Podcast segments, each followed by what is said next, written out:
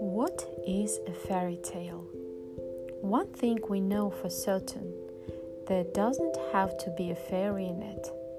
Of course, there often is a fairy, like the godmother in Cinderella and the wicked and good fairies who come to Sleeping Beauty's christening.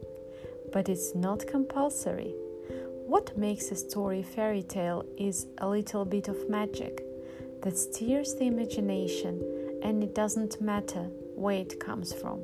It can be a pumpkin that it turned into a beautiful coach, a talking animal that can make a wish come true, or a spell that turns a handsome prince into a beast.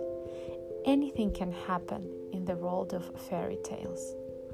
But a fairy tale is more than just a fantasy.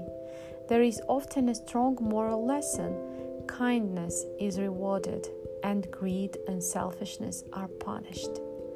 A long time ago, long before people could read or write, storytelling already played an important part in their lives.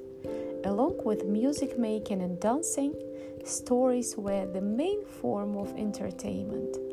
And although fairy tales are now treated as stories for children, originally they were listened to and known by everyone in the community. All around the world, tales were handed down the generation to generation. Many fairy tales shared the same themes. Good always triumphed over evil, and the Santa characters lived happily ever after.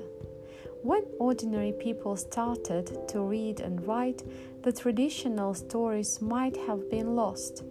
But with the help of collectors who listened to them and wrote them down, fairy tales were preserved and continued to entertain children.